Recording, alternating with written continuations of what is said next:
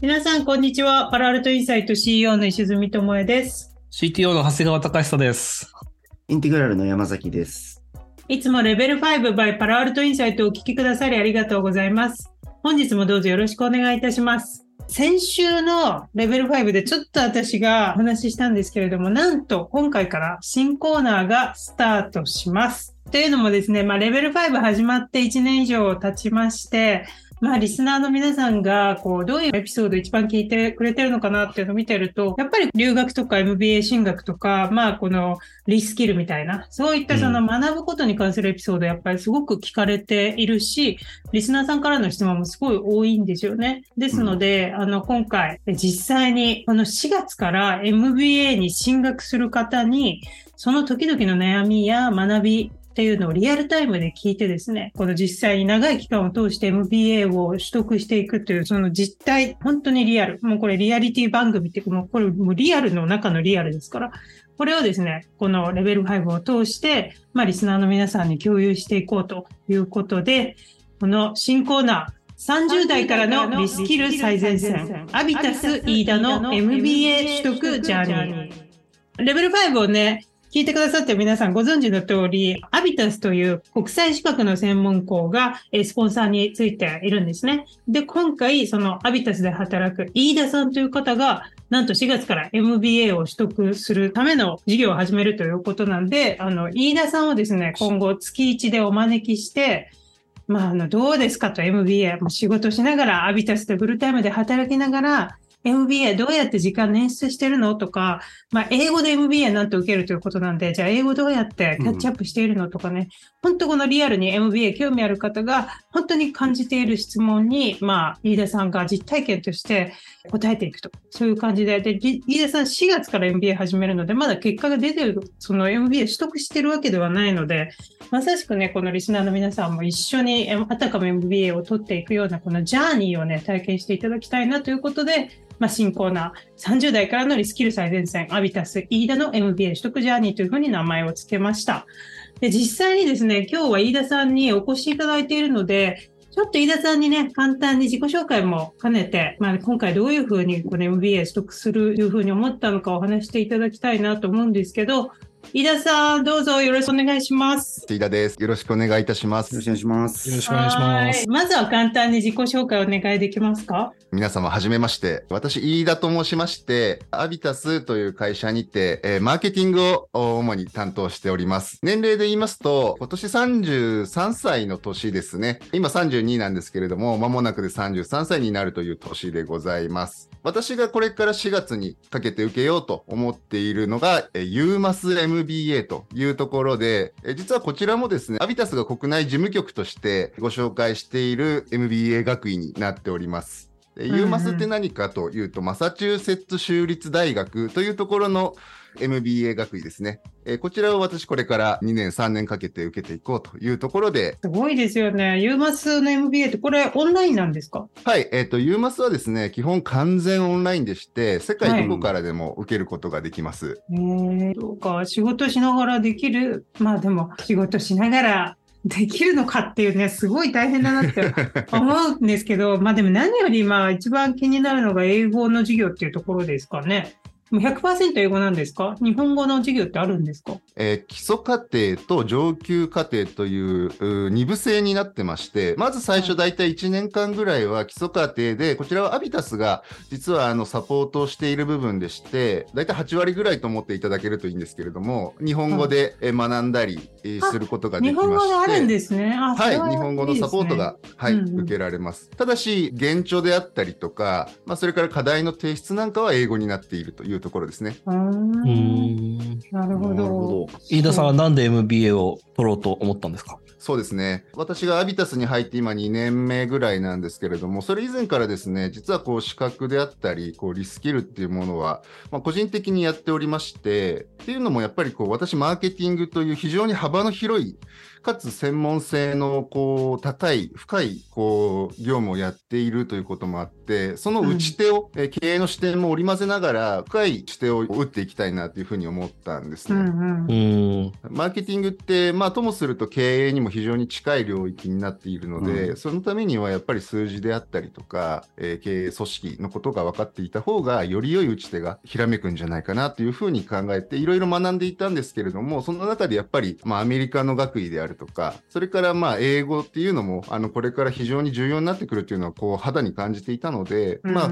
これを機に、まあ、思い切って英語の MBA 受けてみようかというところで一年発起したというような感じですね。え、じゃあ、アビタスの会社から言われて、あの、ユーマスやってって言われたわけじゃなくて、もうご自身でマーケティングをやっている中で、自発的に MBA 取りたいと。で、どうせ MBA 取るなら、英語も学習できるユーマスで、結構でも大きな決断じゃなかったですか？結構そのよく決断したねって言われるんですけれども、うんどうせ投資をするならパリッとこう箔がつくようなものも欲しいというか、うんうん。はい、今後のキャリアを考えた上で中身も大事だけど箔も大事ということであの思い切って決断したって感じですね。うん。なんかせっかくこれから始まるっていうところなので、ぜひ目標というか意気込みというか、1年後こうなってたいみたいな何かありますか？まああの最初は例えば基礎課程というところで日本語で学んでいくということはあるんですけど、まあ、それをこうまずは実務にどんどん活かしていきたいというところはありますね。うん。あとはですね上級課程にこう進むにあたってはあの UMAS に関しては TOEIC700 点というのが目標値になってまして、はい。TOEIC700 点をそれまでに取得しないといけないということになってましてで私今実は600点台なのでもうちょっと足りないんですね。ううんでまあ、この基礎課程をやっていく過程で同時に英語も身につけていかないといけないというところなので、まあ、そこも TOEIC700 点というのも一つ目標にしています。実はその UMAS って最大5年間在籍することができまして、ああ、なるほど。いいですね。結構猶予が与えられてるというか。そうなんですよね。ねでそこも一つ、あの、もし今後、もうめちゃくちゃにこう仕事が忙しくなっても5年間あればなんとかなるだろうっていうのも、うんうんうんあの、決断の一因になりましたね。なるほど。お仕事しながらだと、MBA だけに行くっていうパターンと違う、なんかこう、効用もありそうですね。習ったことを働きながらね、だとなんか次の日使えるみたいな。使ってみて、うんこんなことあったよみたいのがフィードバックできるっていう、我々が言ったプログラムとはまた違うなんか面白さもありそうですね。そこがパートタイムの MBA の一番の魅力かなというふうに思ってまして、特に私のようなマーケティングであるとか、あるいはそういう経営に近いお仕事をされている方、営業のお仕事をされている方っていうのは、こう、学んだことを次の日から活かすことができる場合っていうのがかなりあるので、そこが、うん。あの非常に魅力かなと思ってます。うん。どうですか ?4 月からってことでもう開校まで数週、1、2週間っていうとこですけど、そうですなんかね。どうですか？ワクワクが大きいですか？それともちょっと不安が大きいですか？ワクワクと不安で半々っていうのが正直なところで、うん、あのー何が不安なんですか？あ実はですね、今まさにあの書類を郵送して、今、向こうで、えー本国のアメリカの方の大学の方で、こう、いろいろな審査というか、入学手続きを進めているところで、うんあのさっきも事務局からですね、あの submit のボタンを押し忘れてるよ、君っていうのが 送られてきてですね。そんな大事なこと忘れて。いいや、でもそういうののはありますよね。なんか、あの、実際に行く留学とかでもね、不動産の手続き見せてなあもういかとか、あれはなんね、かそうそう、入絶対国するとき怖いやつね。ビザとか大丈夫かとかね、なんかドキドキするから、オンラインでもありそうですね。サブミットしてないかったらね、まさにその海外のサイトっていうところで、普段私たちが見てる日本語のサイトとはまたちょっと、あの、勝手がこう、うん違うね。ちょっと違うっていうのもあるので。そういうところではそういうサポートがあるっていうののありがたさっていうのを、まさにこう肌で実感しているところなんですけども、結構ね、オンラインとかでアプライしても、本当にと言ってんのかとかね、で、問い合わせするのも結構ね、あの、ドキドキですからね、結構。確かに。え、で、一番最初は何のクラス取るんですか ?4 月からは。マーケティングとファイナンスが取れたら、一番最初から取ることができたら、まずそこから始めたいなというふうに思うんってます。。うんそれはお仕事に関連してるからですか？マーケティングに関してはまさに今私がマーケティングをやっているからというところと、あとファイナンスに関しては逆に全くこれまで通ってこなかったんで、こう、うんうん。全く未知知の領域なんで早く学んでみたいなっていうワクワク感からですね。まあ実際始まってみないと分かんないと思うんですけど、今のところどういうふうに時間捻出しようと考えてます？まさにタイムマネジメントが必要になってくるなというふうに思ってまして、うんただまあ前提として、あの私、基本的に在宅勤務になってまして、うん。まあ、朝晩で通勤に本来は当てる時間のところをお勉強時間に使えるっていうのは一つ有利なアドバンテージかなというふうに思ってまして、はい。まあ、基本的には朝と夜仕事が終わって通勤しているであろう時間を勉学に当てようというふうに思ってます。うん、ねえもう本当、飯田さんが4月から実際に始めるということで、うんぜひね、あの、リスナーの皆さんも飯田さんに質問があるんじゃないかなと思うから、あの、概要欄にリンク貼っとくから、質問ぜ新ひ来てくしいですよね。ださい。いろんな意味で、本当ね、英語がやっぱもうめちゃくちゃね、なんか点数高くないといけないっていうのが海外の MBA っていうところありますけど、そこも、 TOEIC 700ってね、一般的に比べても随分低いバーだから、結構チャレンジしやすいし、そこもなんかね、 improve していくっていうのも、時間かけて狙えるって感じですね。あの、飯田さんのリアルな、これから4月から始まる MBA ジャーニーを通して、いろいろと具体的な体験談聞くのを楽しみにしてい。るので、ぜひ飯田さん、これから1ヶ月に1回ね、このコーナーをやっていくので、ぜひ楽しみにしていてください。飯田さん、本日はどうもありがとうございました。ありがとうございましたありがとうご。ざいました。ありがとうございす。ます頑。この放送は国際資格の専門校アビタスのスポンサーでお送りいたします。アビタスはアメリカの公認会計士資格 USCPA やアメリカの MBA 学位などの取得をサポートしています。創業26年 USCPA 合格者は累計5000名に達しました。世界に通用する資格や学位を通じてなりたい自分への一歩を踏み出してはいかがでしょうか。あなたのキャリアに新しい視点を。国際資格の専門校アビタス。今週のホットニュース。シリコンバレーバンク破綻が経済に及ぼす影響はどうなる？スタートアップのエコシステムは大打撃となるか？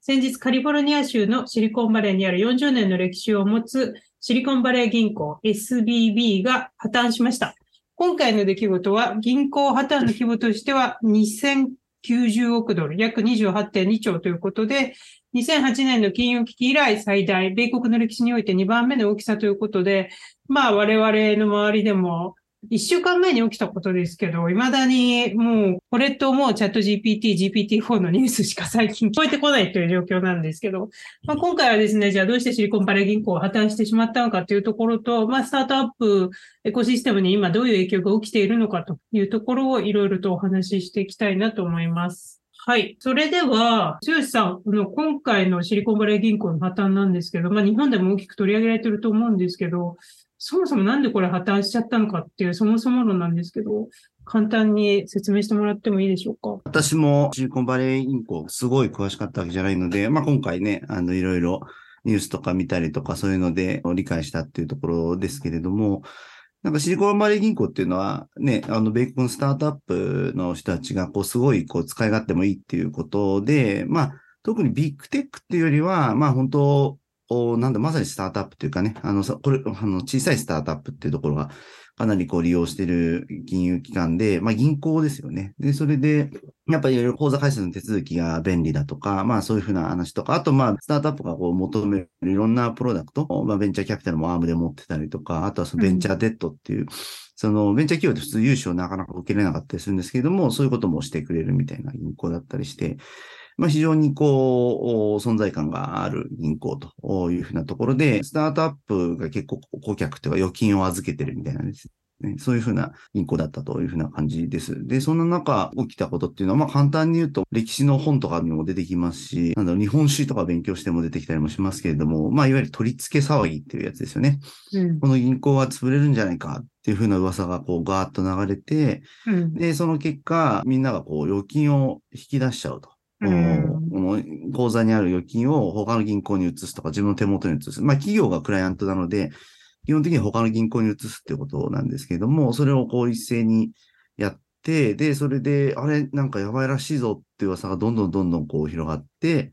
で、そんな中、結局もう引き出すお金なくなっちゃったっていう状態になって、FDIC っていうところ、公的機関の管理下に入ってしまったっていう。それがまあ、うんたった48時間の中で起きたっていう、ふうなそこのまあそういう48時間っていうのがすごいですよね。終わったんですね。うん。だからやっぱり、たった48時間で28兆円でしたっけぐらいのね、資産を持つ銀行が破綻するんだっていう、こう、インパクトが結構でかいはでかいですようんうね。ん。うんこれそもそもだから、やばいぞっていうふうにみんなが気づいたきっかけけっていうのは何だったんですかね？まあ、やばいぞっていう話自体は、増資の計画を発表したりとか、そういうことをしてたんですよね。まあ、で、まあ、その、やばいから増資の結果、計画を発表してるっていうふうな感じだったんですけど、その増資の結果がうまくいってないとか、そういう話とか、あとは、これはまあ、ね、どこまでどういうふうに情報流れてたっていうのはなかなか、これから映画とかにもなるんじゃないかなと思いますけど、まあ、いわゆるこうね、ベンチャーキャピタルがやばいらしいぞという話を投資先とかにも話したりして、で、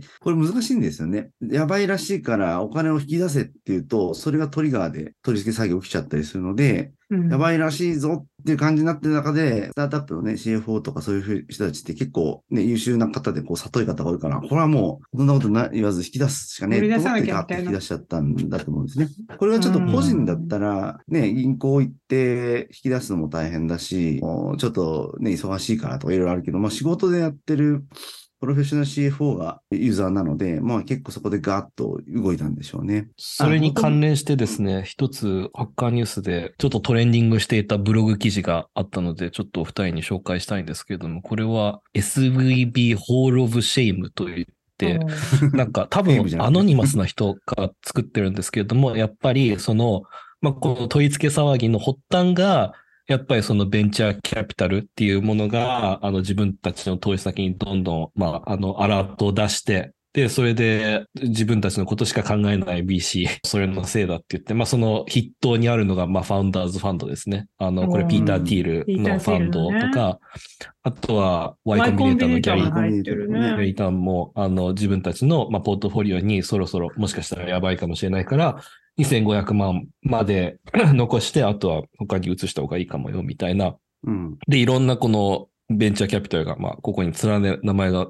連ねられてるんですけれども、まあ、難しいですよね。本当に、まあ、火のないところに煙は立たないし、かつ、まあ、本当にやばいんだったら、それはね、そうそうの立場からすると、すると、や、うんこれアドバイスするのが当然といえば当然な話ではあるよね。う。そうんですね。でもなんかアメリカでも結構ここ、本当私もいろんなニュースとか聞いてると、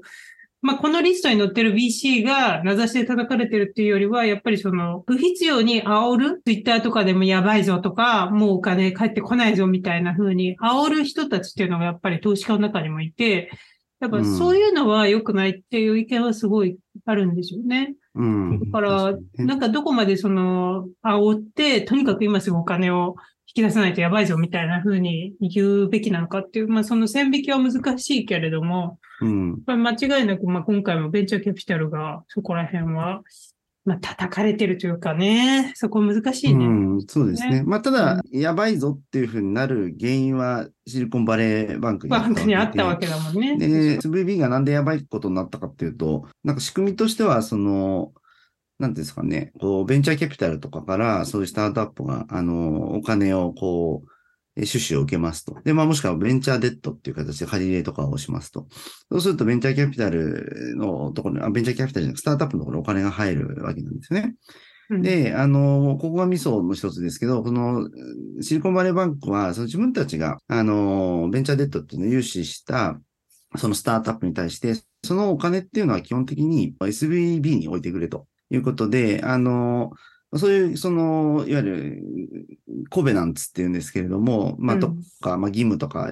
あの、作為、作為義務とかそういうふうに、あの、ローン契約で決まってる契約の中で、こう、SVB を使いなさいと。銀行口座として。っていう条項を入れているので、まあ結局そのベンチャーキャピタルから入ったお金、もしくはベンチャーデッドとして SVB が出したお金とかが、まあみんなこう SVB に預金口座として、あのーそのお金預金数でどんどん溜まっていくっていう形で、それでこう SVB ってお金を調達してたんですよね、うん一つ。うん。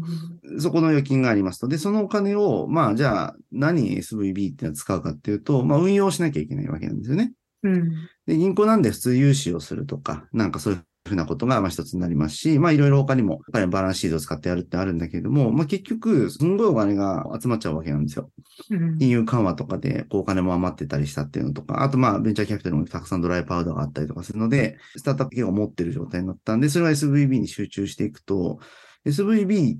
が、そのお金の使う当てがなくなっちゃってたんですよね。うんで、その溜まったお金をちゃんと運用しないと、SVB は一応まあね、預金だから、金利払わなきゃいけないわけじゃないですか。預金口座、預金者に対して、まあスタートアップとかに対して。それをやるためにはまあ運用をしますよというふうな形で、融資先はそんなにないと。で、融資に関して言うと別にね、スタートアップ、クレジットがいい融資先ではないからね、一般的には。確かに。確かに。うん、返済能力あるわけじゃないから。なので、何をやってたかっていうと、あの、結局、あの、MBS っていう、あの、モーゲージバックセキュリティっていう、出た。ね、まあ、リーマンショックの時リーマンも話題になりましたけれども、まあ、住宅ローンを、まあ、担保証券みたいな形で、まあ、まあ、うん住宅ローンを証券化したもようなもんですよね。まあ、だから、つまり住宅ローンとか、そういうふうなのに、全部投資してましたよ。いう形だったので。他に投資先がなかったってことですか、そうなんですよね。で、うんそういうふうになった中で、まあ、何が起きたかっていうと、その FRB がこう今、インフレ退治のためにどんどん金利を上げているとうんいうふうになって、まあ、金利が上がると、そういう債券って価値が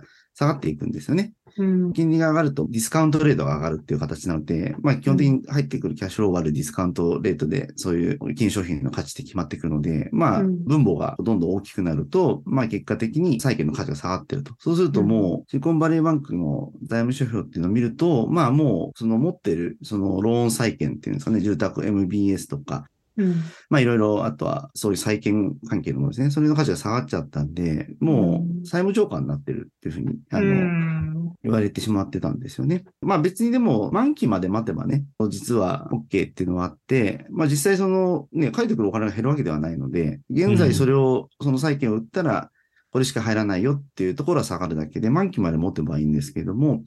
で、ここがやっぱり銀行のビジネスモデルの、まあ、なんか盤石性とか取り付けが起きた時の盤石性で、結局、バランスシートの左側の持ってる債券って、今お金にしようとしたら売るしかないんですよね。そうするとそれは今価値が下がっちゃって。うんで、満期まで粘ってれば全額返ってくるんだけれども、今売ったら、まあ例えば7割しか入ってこないとか、8割しか入ってないっていう状態になっていた。で、その中で結局 SVB 銀行として、そのまあ短期の借り入れをしている状態なんですね。その預金なので、いつでも引き出せると。うんうんいつでも返せって言われたら SVB は預金をそのスタートアップとかに返さなきゃいけないわけですよ。他の銀行に移すから返して。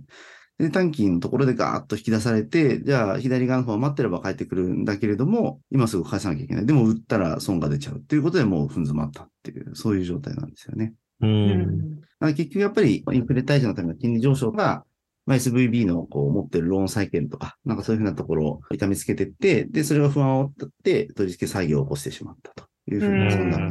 MBS もそうですけれども、国債とかも持ってたんですか？なんかそうですね。国債とかは持ってる。うん。で、国債も同じなんだよね。満期まで待ってれば、まあね、国だから元本返ってくるんだけど。帰ってくるけれども。うん。なんだけど、まあ、金利が上がっていくとね、国債の価値って下がっていくじゃないですか。ディスカウントレートが上がっていくので。そうすると、今売ると、まあ、なんと損が出ちゃうという状損態にが出ちゃうと。そう。で、だから全部今うん持ってるアセット売っても多分全部の預金返すっていうのはできない状態に当然なっちゃって、取り付けになったって感じですうね。ん。メガまあバンクも同じようなビジネスをやってるから、なんかでも今アメリカでも言われるのが、もうメガバンクとそれ以外のバンクっていう、もう本当に多分この SBB の破綻で、よりその二極化が強化されるだろうみたいなこと言われていて、なんかメガバンクだったらそのリスクが回避できてる状況ってことですかね。そうですね。この ALM って言うんですけど、アセットライアビリティマネジメントっていう、まあ、銀行の中の人たちはやられていて、私も銀行で働いたことがないので、知識でしかないですけども、うんまあ基本的にその、なんだろう、預金とか預かったものをどこでどう運用するか。うんで、例えばこの運用先っていうのは長期なのか短期的に現金ができるものかとか、まあむしろあとはその負債側の方っていうのもどういうライアビリティか、つまりすぐ返さなきゃいけない可能性があるものなのか、それともそうじゃないものがあるのかと、うん。そこら辺のバランスを見まくってるああ、でも部そこでも確かに SBB はほとんどがスタートアップとかのお客さんだから、そうそうそう。なんかそういう意味でもお客さんの多様性によって担保できてたリスクヘッジみたいなのもないし、なんていうか、みんな、ね、ベンチャーキャピタルに言われたら、お金を一気に引き出すようなタイプのお客さんばっかりだったから、そうそうね、にその通りです、ね。一個のイベントで同じことが起きてしまうリスクっていうのがすごい大きかったのかもしれないですよ。うん。だからまあ、アセット側はさっきの問題っていうのがあって、運用先がないから、そのうん BS とか、そういう国債とかばっかになっちゃってたっていうのもあるんだけど、まあ、おっしゃる通り、ライアビリティ側の方もその通りで、うん。まあ、なんていうのかな、その、なんかあったらすぐ引き出しちゃう人ばっかから預金ばっかりだから。うん。で、それもねね、なんか後ろにそのベンチャーキャピタルみたいな人たちがいて、まあ当然ね、危ないと思ったら引き上げろって言いますよね、それはね。なので、まあ、そういうこう、いびつなモデルになってしまってたっていうのがありますよね。ベンチャーキャピタルはシリコンバレーバンク自体にステークは持ってなかったんですかね。なんか取引先みたいなまあ感じ SBB か。自体はね、あ40の、40年あるか。上場してるから、ね、その、まあ、出資とかしてなかったんだと思いますけど、まあ、ね SVB 自体はベンチャーキャピタルやってたりするけどね。うんうん。うん。SVB キャピタルとかあるけど。まあでもね、普通にベンチャーキャピタルとかいろんなファンドとか取引あったと思いますけどね。ただまあそういう人たちはもう分かってたんで全部移してると思いなますけどるほどね。なんか本当、どうですか？長谷川さんの周りとかでシリコンバレーのこのね、スタートアップで働いてる人とか、ファウンダーもた友達たくさんいると思うけど、はい。今回のことどうやって受け取られてるんですか？やっぱり SVB に直接影響を受けてしまった人っていうのは、まあもちろんあのね、FDIC が入って2500万以上のデポジットもちゃんと保証しますよっていうのと、あとはそのタックスペイヤーのダラは使わないよっていうのがバイデンが言ったので、まあ、うんうん。と、ひとまず、その、なんて言うんだろう、お金がなくなっちゃうとか、給料が払えなくなっちゃうみたいな、一瞬、やっぱ週末やばかはったよね。すすごい、あの、鬱になりそうな人がいっぱいうん。いましたけれども、でも、まあ、月曜日になって、っていうか日曜日の夕方かな？うんとかにもう発表していて、でああ、ちょっとじゃあ安心できるねっていう感じになって、まあ今回はの乗り切ったっていう感じですけれども、結構やっぱりその SBB の世話になってる人っていうのはいて、で、やっぱその週末こういうことが起きてる中でも、やっぱ SBB っていうのは、なんかシリコンバレーのまあ歴史とともに、スタートアップにいろいろとこう、金融商品、ちゃんといいものを提供してきてくれたから、応援してますみたいな アントレ、アントレの人とかいたので、やっぱり、なんて言うんだろう。そんなちっちゃい銀行ではないし、やっぱいろんなファウンダーとか、いろんな、あの、アントレプレナーが、まあ、シリコンバレーバンクにいろいろこう、まあ、恩恵を受けていた。っていうのはあったんじゃないかなっていうふうに思います。あの、やっぱりその venture debt だけじゃなくて、例えばあの、それこそモーゲージとか、 personal wealth management とか、そういうのも、うんあの、シリコンバレーバンクに全部。なんでもう、日本、日本語で言うとメインバンクですよね。やっぱそのスタートアップのメインバンクみたいな風に位置づけになっていて、やっぱそういう venture debt だけじゃなくて、個人資産とかもちゃんと面倒見ますし、あとはその家買いたかったら、そのローンも組んであげますよとか、車買いたいんだったらローン組んであげますよっていう、やっぱりそのスタートアップのファウンダーってすごいさっき剛さんも言ってましたけど、リスキーなので、普通のね、大手銀行とかから、なかなかそういうモーゲージを組んだりとか、車買ったりとかも大変だと思うんですよね。なのでそこでそうシリコンバレーバンクみたいなちょっと中間的な位置づけの銀行があると、シリコンバレーのファウンダーはすごい良かったんじゃないかなっていうふうにうん思いますね。確かにすごいね、ベンチャーキャピタルの人とか、まあそういう人たちも、これを助けないと、というか、まあこれの預金を保護しないと大変なことになるってめちゃくちゃね、ツイッターで書いてたよね。いい本はうん絶対。まあね、でも本当、週末、先週末、まあ日本で言うと、あの朝ぐらいだったかね、あの全額保護っていう話が、まあ出て、それで、あ、これだと、まあ、とりあえずのまずは影響はね、かなり限定的になるなっていうのが分かりましたよね。給料払われないとか、まああとは、銀行がね、潰れてしまうのって、で、ペイオフされちゃうっていうと、お金がもう消滅するって感じだからね。持ってるのでね本当ですよねそれは本当衝撃的だけど。まあでも、一方でね、いわゆるこうペイオフっていう、この一定の金額以上の預金を保護されないっていう仕組みがある中で、こう例外的措置を取ったっていう形なので、まあ、一般的にはね、金融の理論とかで言うと、モラルハザードがこう中中長期的には起きてしまうんじゃないかっていうふうなことで、まあ結局保護されるんだから、まあそれに基づいてリスキーなことをしてしまうみたいなことですよね。うんなので、それが言われているから、だから今日になってね、私もニュース見てたら、やっぱバイデンが、あの、すごい言いまくってるのが、シリコンバレーバンクのそのマネジメントに対して、もう、もう強烈なペナルティを与えるべきだみたいなことをすごい言い始めてて、まあそれはやっぱモラルハザード防止ですよね。そういうことを言わないと、だってなんかね、その破綻した金融機関の、ね、あ政府が助けてくれるし、みたいなね、なっちゃう。マネジメントにペナルティを与えるべきだなんて普通言わないじゃないですか、大統領はね。なんだけど、まあ言ってるのは、まあ。で一応ね、ポストも失ってるし、ね、資産も、まあその、株っていう意味ではなくなってるんで、やっぱそれ、それ自体がもう市場のペナルティはもう課されているわけなので、まあそれに、さらに追加でペナルティっていうのは、まあちょっと厳しいかなっていう気はします。多分でも、それがメッセージだなと思うんですよね。つまりは、この28兆円の金融機関のマネジメントっていうのは、ものすごいシステミックリスクとかがあったりするんだから、もうめちゃくちゃ重大なんだぞと。で、だからこそ今回例外的措置を取ったんだから、まあそれなりの報いを受けろと。まあこう、そんな感じですよね。それをこう他の金融機関の経営者に対して発信してるっていう感じはしますよね。うんまあだから、まあちょっと振り返ってなんでこうなっちゃったのっていうのを、まあ反省するとしたら、まあさっき剛さんが言ってた、お金を集めすぎちゃったっていう、まあその一つをを回避するっていうのは、まあロングタームではあったんだろうけれども、ショートタームでのやっぱりそのメッセージングもそうですよね。やっぱりその焦って市場にお金を集めに行っちゃったっていう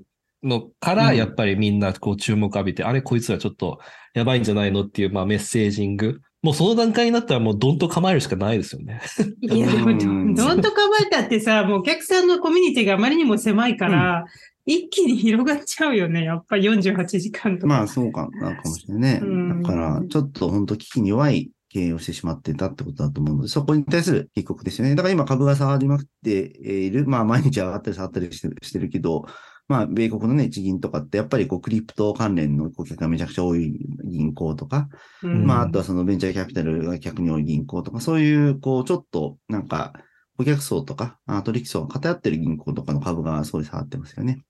で、そういうところはやっぱり、ちょっと ALM 的になんかうまくできてないんだろうとか、なんかそういうふうなことになるので、まあ一般論で言うと、地銀っていうビジネスモデル自体はそういうリスクはうんあったりするじゃないですか。うんうんこれは別にあのアメリカに限った話じゃなくて、まあどこでも一般的に言われることで、まあ顧客層が偏るとかね、そういうところとか。やっぱりそういうところになるとちょっと違うリスクがあったりするので、えー、なんだろう、こう、まあでも逆に違うことしないと収益上げられないからってことでもあるんですよね。そうですよね。預けるんだったら、それメガバンクがいいよみたいになっちゃうからね。なんか地銀に対してはアメリカ特有かもしれないけど、すごいこう根強い支援みたいな、なんかありますよね。うんこのローカルならではの、本当にローカルでよくこの銀行続くなみたいのがうんずっと続いてたりとかうんするし、で。も今回のそのシリコンバレーバンクで起きたことが、やっぱり他の地銀でも起こりうるっていうのはまだ全然あり得ると思いますね。そのだからそう、うんそういうふうになってくると、その地銀のトップもそうだけれども、フェドが何をしてたのっていう、なんかこのね、金利を上げまくって、やっぱりプレッシャーかかってくるうんっ。ていうのもあると思うので。分かってたはずだよね、そんなうの。ん、多分去年の段階からきっと分かるようなことかなと思うので、まあだからここでフェドがどう、なんかここはん難しいというか、バランス的な話で、あの、一般的にフェットがインフレ退治のために金利上げるとかね、すると、どっか破綻するのって別に金融機関に限らずあるじゃないですか、普通に。なので、それの一つが起きただけっていうことを言ってる人もいますよね。まあなので、まあね、全体的に見ると大した話じゃねえよと。ただ単にフェドがね、金利上げて、まあビッグテックもレイオフしてるわけだけど、それがまあ SBB の場合はえ運用がちょっとね、ALM とかしっかりできなかったんで破綻したっていうだけだよって言ってる人もまあいますよねそ。うだね。うんまあ、それだけになればいいけど、なんかまた波及しそうな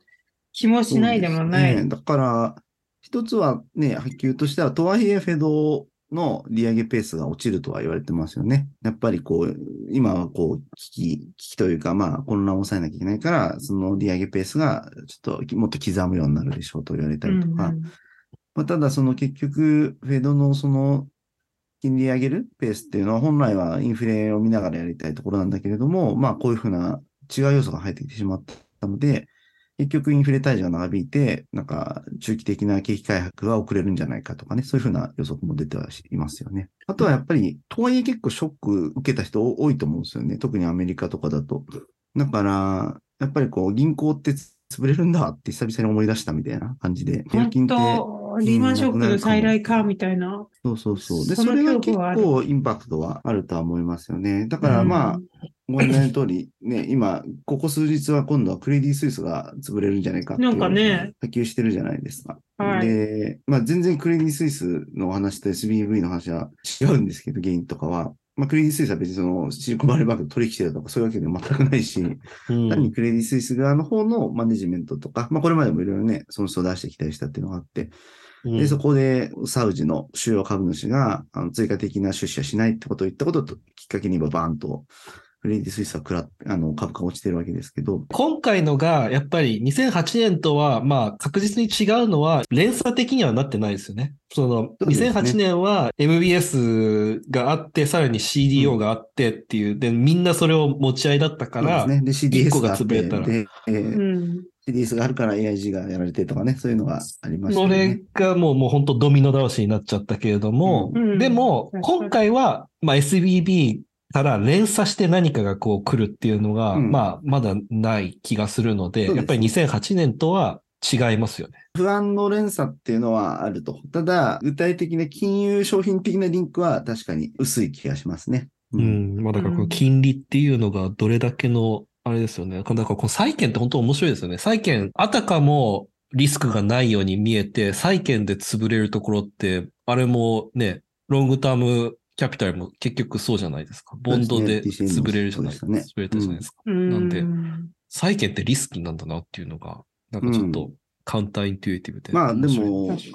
そうなんだよ。リスクが低いとか金利が低いからこそめちゃくちゃな額借りるんですよね。額がでかくなっちゃって、ちょっとした変動でやられちゃうっていう感じなんですよね。そうですねメルティシンもまあまさにそうじゃないですか。めちゃくちゃレバレッジかけてる。レバレッジかけまくったからね。そうですよね。うん。でちょっとの差が予想と違う方向に行くとっていうことですよね。うんうんまあだからさっき今、確かに長谷川さんが言った通り、SBV については結局その SBV が持ってる、その、まあ、債券ですよね。MBS とか国債とかそういうのを担保に、その FDIC が融資して、で、それで預金払えるようになってるっていう状態なので、うんまあ、なんですそこで一回と閉じてはいる感じですよね。確かに別に FDIC みたいにお金が豊富な人にとってみると、その MBS とか、あの、国債とか、まあ待ってれば別に帰ってくるわわけだから、あの満期になったら。で、そこの住宅ローンのクレジットリスクがあるとか、そういう話じゃないじゃないですか、今回って。うん。確かに。あの、リーマンショックの時ってはね、あの、モーゲージ自体が、あの、デフォルト率が上がってるとか、それをこう切り刻んでごまかしてたとか、そういう話があって、それになんかね、格付け会社がレーティングを高くつけちゃってっていう、まさに長谷川さんが言ってみたいな、こういろんなリンクした間違いがあったけど、今回は別に何か、もっとシンそプルなの、話。うん、単純に金利が上がったっていうだけなので、うん待ってりゃいいっていう話はあるんですよね。いや、なんかそれ聞いてちょっと安心と言いますか。安心。まあでもうビッグショートの世界になんないでっていう感じですよ。だから本結局、取り付けと似てはいるよね。クレディ・スイスの話だって結局、あんま全然関係ないところで起きてる SVB の話とか見て、なんか怖いなと思って、クレディ・スイスの方も、まあ、食らってる部分はあるから当ね。うん。なんか心理的な連鎖。うんうん。心理の連、心理的なねそう。。それはなんかでも過小評価すべきじゃないよね。結構そういうところから次が生まれる可能性もあるし、ということで。うんそうですね。はいなので、皆さん落ち着いてくださいと。そうだね。そうですよね。だから日本の金融機関の方とかもね、やっぱりちょっと影響出てるとこもしかしたらあんのかもしれないね。私何か具体的な情報全く持ってないですけれども。うん。ね、やっぱちょっと預金2500、あの、日本だとね、1000万でしたっけ、ペイヨか。1000万まで抑えとこうとか思う人とか出てるかもしれない。なんかとりあえず見直そうみたいなきっかけみたいにはなってるかもしれないですよね。ということで、シリコンバレーバンクの破綻についてでした。今週のおすすめコンテンツ。今週は私からちょっとね、シリアスな話が出たので、あえてコメディをおすすめしたいと思います。その名もシリコンバレーというアメリカの HBO で放送してたテレビシリーズ。日本でも多分大人気なので、見たことある方いると思うんですけど、シリコンバレー私シーズン2ぐらいまでは見てて、なんか全部でシーズン6まであるみたいで、この間シーズン6で終わったらしいんですけど、シリコンバレーは、あの、まさしくシリコンバレーで起業をする、まあ、起業家の男の子が、まあ、主人公なんですけど、で、まあ、ベンチャーキャピタルが出てきて、Google みたいな会社が出てきて、すごい面白いです。で、まあ、コメディなんで、あの、本当に くったらないギャグとかがいっぱいあって、でも シリコンバレーに住んでると、もうあ、あるあるっていうシーンがいっぱいあって、まあ、ちょっとね、あえてまあコメディで強調されてるんですけど、あの、非常にそういったシリコンバレーの起業家のコミュニティみたいの、エコシステムを理解したい方には、まあ、ソーシャルネットワークみたいな映画だけども、まあ、テレビシリーズでもっともっとドラマでカジュアルコメディっていうことで、より笑えるものになっています。長谷川さん見たことある？はい、第1話だけ見ました。第第一話1話だけ見て、あまりにもやっぱりその自分の現実と近すぎたので、これ見るとちょっと凹むなと思って。なんかもうエンジニアの描写とかがさ、すっごいリアルですよね。なんかえこう、ー、そうなんだ。そうそうそう。まあ、コメディなんでね。もね、結構簡単に見れそうですね。そうです。いろんな動画配うん信サイトでね。ぜひぜひ興味がある方見てみてください。はい。ということで、えー私からはそのコンテンツシリコンバレーなんですけど、なんと長谷川さんがちょっと今日、サブ的におすすめコンテンツがあるということで、長谷川さんからも聞きたいと思います。はい、せっかく金融の話が出たので、今回、やっぱりこのシリコンバレーバンクの話を聞いてて思い出したのが、この映画ですね。The Big Short とういう、ん、名作だね。はい。すごい面白い映画で、クリスチャン・ベールとか、あの、すごい有名な役者さんもいろいろ出ていて、ねあの。ブラピも出てるね。ブラピも、ブラピも出てる。で、やっぱりその2007 2007年、2008年のリーマンショックで、実際にそのモーゲージバックセキュリティをショートした人たちのお話で、まあ実話に基づいているんですけれども、そっち側からのフィナンシャルクライシスの見方みたい、見え方みたいなのがあって、すごい、あの、面白い映画だったので、おすすめです。面白い。クリスチャン・ベールって本当にすごいよね。ああいう役もできるしさ、バットマンもできるしさ、すごい。でもビッグショートとクリスチャン・ベール本当面白いですよね。敵役ですよね。面白い。あの結構、うわーって叫ぶシーンとかね。日本版だとあれでね、あの、マネーショートっていう映画でしたね。ああ、マネーショート。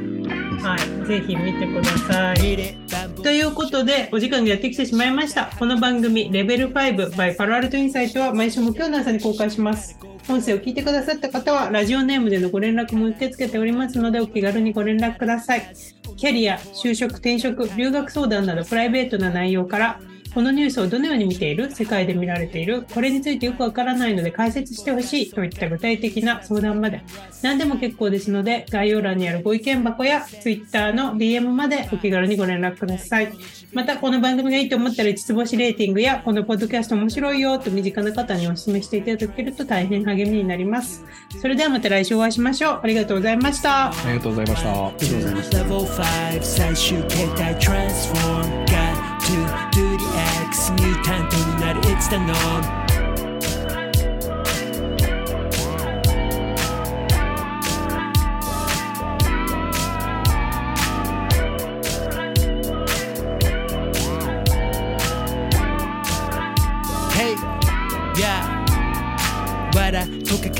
終わるそんだけじゃ得られん本当の W から Do what you need to do どっかで上げてく My value この先行ったら絶対ある壁それ越えてく天気は晴れ。どうもみたいに開いた口みんな驚きこれ毎開た口